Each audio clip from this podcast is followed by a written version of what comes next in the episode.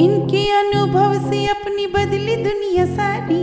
इनके अनुभव से अपनी बदली दुनिया सारी।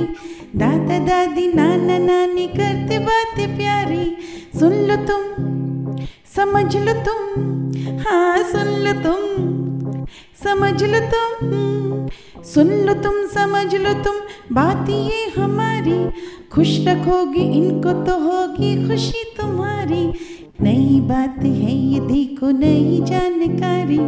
आ गई अब हमारी सीनियर्स की बारी।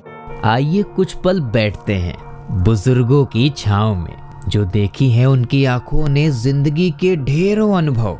उन अनुभवों से अनुभव हम आज लेते हैं। नमस्कार दोस्तों, आप सबका स्वागत है विज्ञान प्रसाद, विज्ञान और प्रौद्योगिकी विभाग, भारत सरकार एवं अलगप्पा विश्वविद्यालय कराईकुटू, तमिलनाडु के संयुक्त तत्वाधान में वरिष्ठ नागरिकों द्वारा प्रस्तुत एक खास कार्यक्रम श्रृंखला अनुभव में, जिसे आकार दिया है डॉक्टर आर श्रीधर ने और मार्गदर्शन कर रही है कार्यक्रम की मेंटोर पूजा मुरादा। साथ ही निर्माता है चित्रा शर्मा और जमशेद खान, और जिसे आप सुन पा रहे हैं सामुदायिक radio ninety point eight 90.8 FM 24 पर। और मैं हूँ आरजे सनी।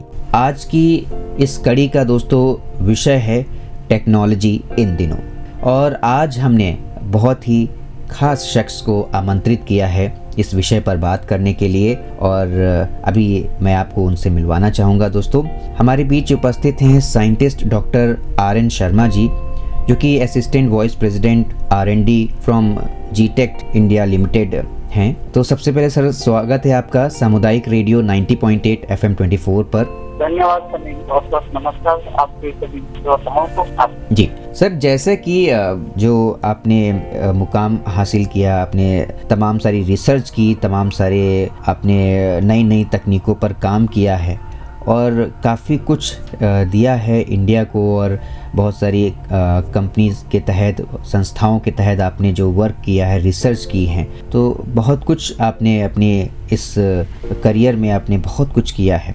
तो ये सब बातें आपसे जानना चाहेंगे और हमने सुना है कि आप जब शुरुआत में जब आपका एक प्रारंभिक शिक्षा जब हो रही थी तो उस समय आपका ज़्यादा रुझान पढ़ाई की ओर नहीं था और फिर अचानक से ऐसे क्या इंसिडेंट हुए, क्या घटनाएँ हुई, जिसके बाद आप पढ़ाई की ओर काफ़ी ज़्यादा डेडिकेटेड हो गए और पढ़ाई की ओर आपको लगा कि पढ़ाई करना बेहद ज़रूरी है और कुछ करना चाहिए। तो सर आपके बारे में मैं जानना चाहूँगा, सर। जैसा कि आपको याद हुआ है कि शुरुआत में मेरा पढ़ाई में मन नहीं था तो ये सच है, मेरा जीवन बड़ा ही संघर्ष में रहा है। हालाँकि मैं अभी वर्तमान में काफ़ी अच्छे मुकाम पे पहुँच चुका हूँ। जैसा कि आपने बताया वर्तमान में मैं assistant vice president R and D में जो कि पहले सोना को के नाम से भी जानी जाती है भारत में बहुत नाम है। एक पहली कंपनी थी जिसके नाम में ही ट्रेडिंग था। और मैंने यहाँ रहते हुए बहुत ही अच्छा प्रोडक्ट जो कि पावर स्टीयरिंग बनाता है ऑटोमेटिक कार में वो हमने बनाया है जो कि वाटर प्रूफ भी है। जी।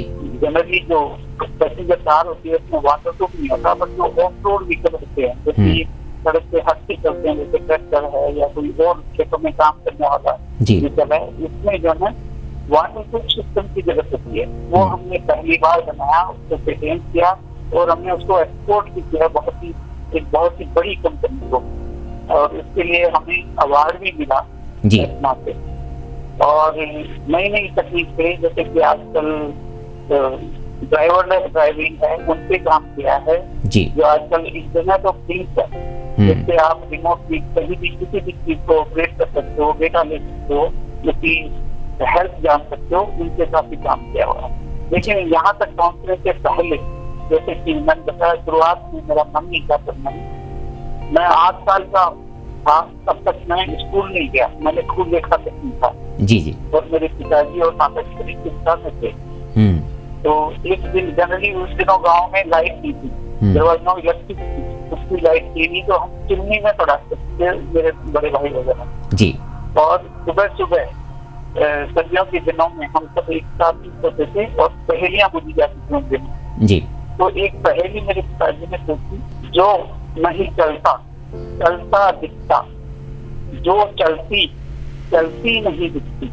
जो नहीं चलता चलता दिखता जो चलती चलती नहीं दिखती। जी। इसका उत्तर वो मेरे बड़े भाइयों से उम्मीद कर रहे थे। हम्म हम्म, लेकिन अचानक ही मेरे मुँह से निकल पड़ा कि सूरज जो कि चलता नहीं है बस चलता हुआ दिखता है। पृथ्वी जो कि चलती है लेकिन चलती हुई नहीं दिखती।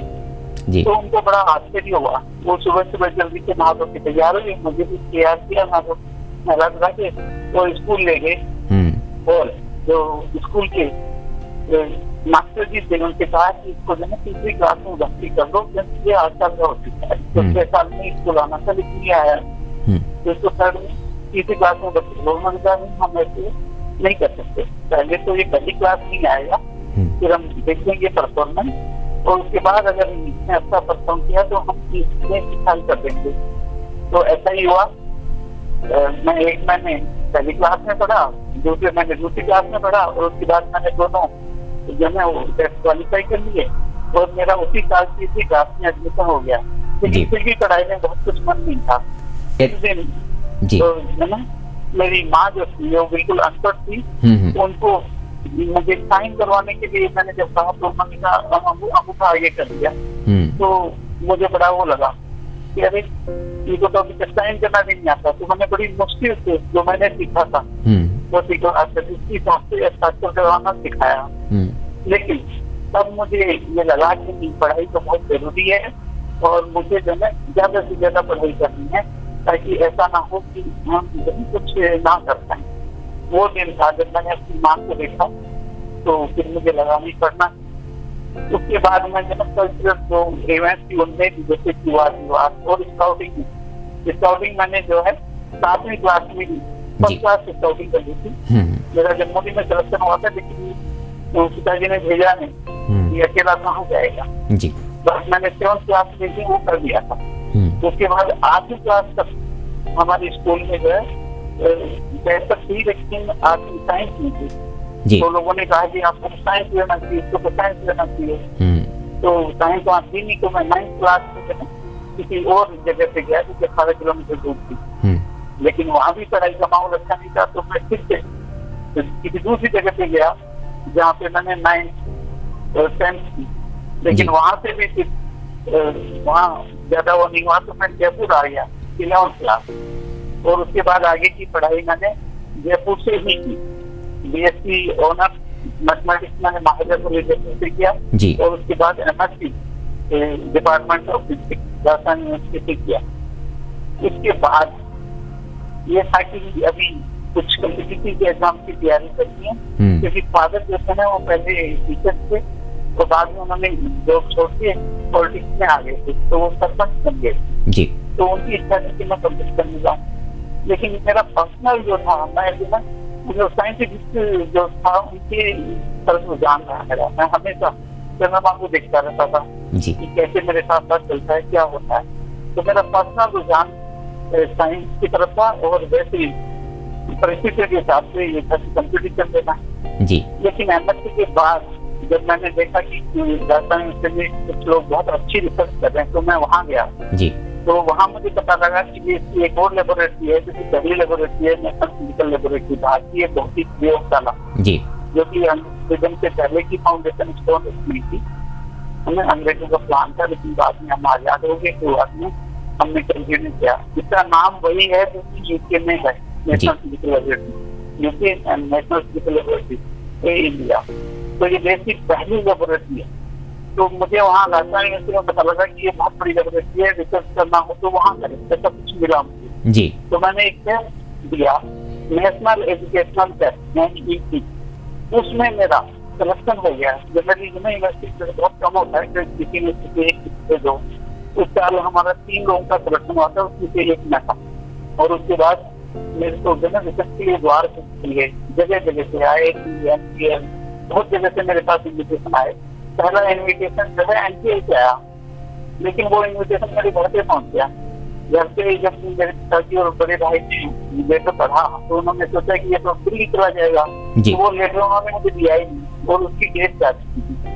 जब डेट चली गई उसके बाद वो आए और कहा कि ये देखो ये तुम्हारा लेटर आया हुआ था। तो मैंने कहा कि तुम बताया क्यों नहीं? बोला कि जाना थोड़ी था जो बताना था। तो मुझे बड़ा दुख हुआ। मैं वहाँ से कैसे टिकट की रखते हूँ नाराज़ होकर के दिल्ली आ गया। और मैंने आकर के रिक्वेस्ट की कि मेरे से ये डेट मिल जा चुकी है। पहले मुझे पता नहीं चला तो क्या अभी आप ले लोगी। तो गाइड ने जो है एक्सेप्ट किया और मेरा भी वहाँ पे राष्ट्रीय बड़ी सभा में एडमिशन हो गया। फिर मैंने वहाँ पाँच साल तक चली जी। That was the best period सबसे अच्छा समय था जब हमने भारतीय भौतिक प्रयोगशाला में वैज्ञानिकों के साथ रह करके उनके एक्सपीरियंस सुने उनसे सीखा।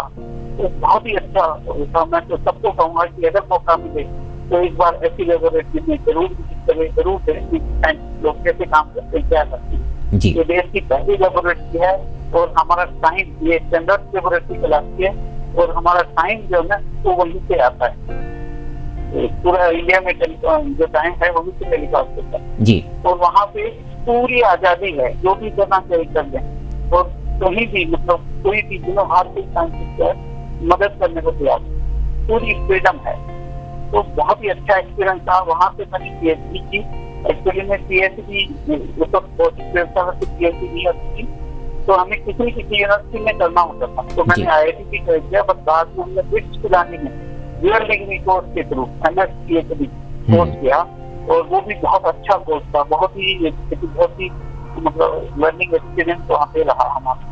और। मैंने 1995 में अपनी चीज़ें सबमिट करके प्राइवेट कंपनी ज्वाइन की, जो कि सेमीकंडक्टर डिवाइस मैन्युफैक्चरिंग करती थी। तो मैं दस साल वहाँ उसके बाद फिर मैंने 2005 में ये वर्तमान कंपनी जो है, वो ज्वाइन करी। वहाँ अभी कर- कार्यरत हूँ। पे पिछले सोलह साल से हम पावर स्टीयरिंग और ड्राइवरलेस ड्राइविंग और आईओटी इंटरनेट ऑफ़ थिंग्स काम कर रहे हैं। जी। तो में मैंने के दिन डिज़ाइन सेकेंड फ़ोटो वैसे इंटरनेशनल सिर्फ़ मेरे आने के बाद ही इस कंपनी में इंटरनेशनल सेकेंड से प्राप्त किया। जी। स्टेशन जी। और अभी भी नई नई टेक्नोलॉजी से हम काम करते हैं। तो ये मेरे बारे में जी जी। सर ये जो पावर स्टेयरिंग और ऑटोनोमस स्टेयरिंग के बारे में बात की और आपने इस पर काफ़ी रिसर्च और काफ़ी वर्क किया है।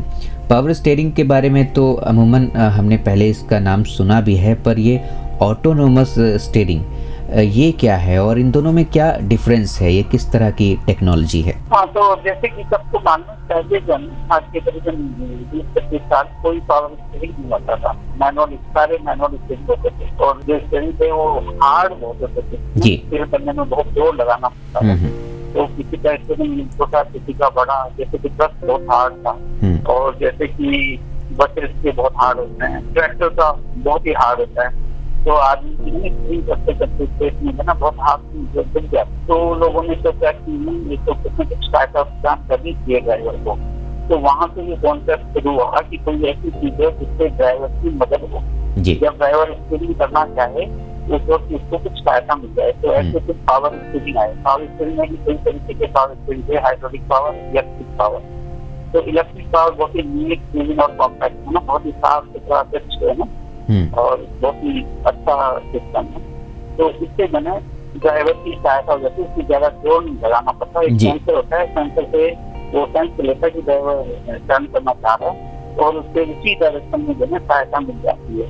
तो स्टेरिंग आसान हो जाती है। आज तो ज़्यादातर कार में आपने देखा होगा पावर स्टेरिंग है और मोस्टली जो मीडियम कार है स्मॉल कार है इसमें इलेक्ट्रिक पावर स्टेरिंग जो हैवी निकल है उसमें कॉम्प्लेक्स सिस्टम है।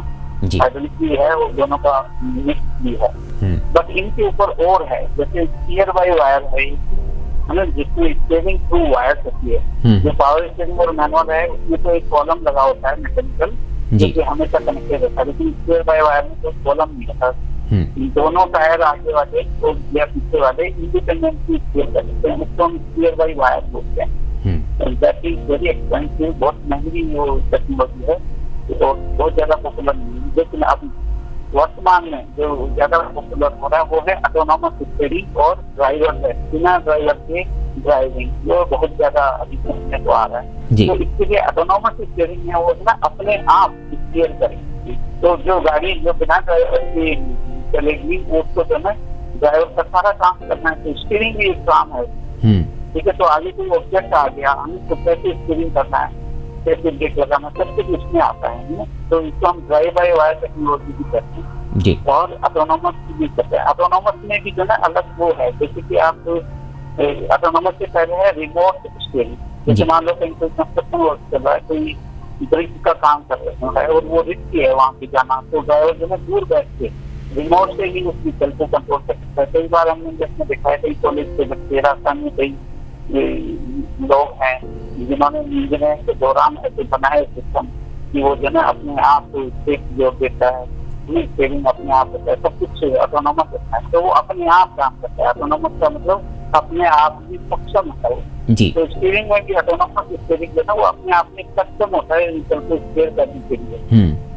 तो इस तरह की टेक्नोलॉजी के लिए कुछ सेंसर्स की ज़रूरत पड़ती है और कुछ इलेक्ट्रिकल सिस्टम की ज़रूरत पड़ती है और इसमें मेनली जो है सॉफ्टवेयर का काम होता है। जी। सर बहुत बहुत धन्यवाद कि सर आप हमसे जुड़े और सामुदायिक रेडियो के माध्यम से आपने अपने एक्सपीरियंस, अपने अनुभव, अपनी जर्नी थी, जो करियर की, वो आपने रखी। साथ ही टेक्नोलॉजी के बारे में आपने काफ़ी कुछ बताया कि इन दिनों प्रेजेंट टाइम में क्या टेक्नोलॉजी चल रही है। तो इन सब चीज़ों के बारे में आपने बताया, सर बहुत बहुत धन्यवाद सामुदायिक रेडियो की ओर से। धन्यवाद धन्यवाद दोस्तों, फ़िलहाल आज का ये प्रोग्राम आपको कैसा लगा, आप हमें ज़रूर बताइएगा F M Bhiwadi at rate Gmail dot com पर। और अब वक्त हो चुका है आप सभी से विदा लेने का।